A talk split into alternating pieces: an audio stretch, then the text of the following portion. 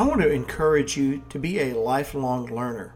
Read good books, take in an art museum, go to a concert, try writing. Writing actually stimulates the same place in the brain that meditation does.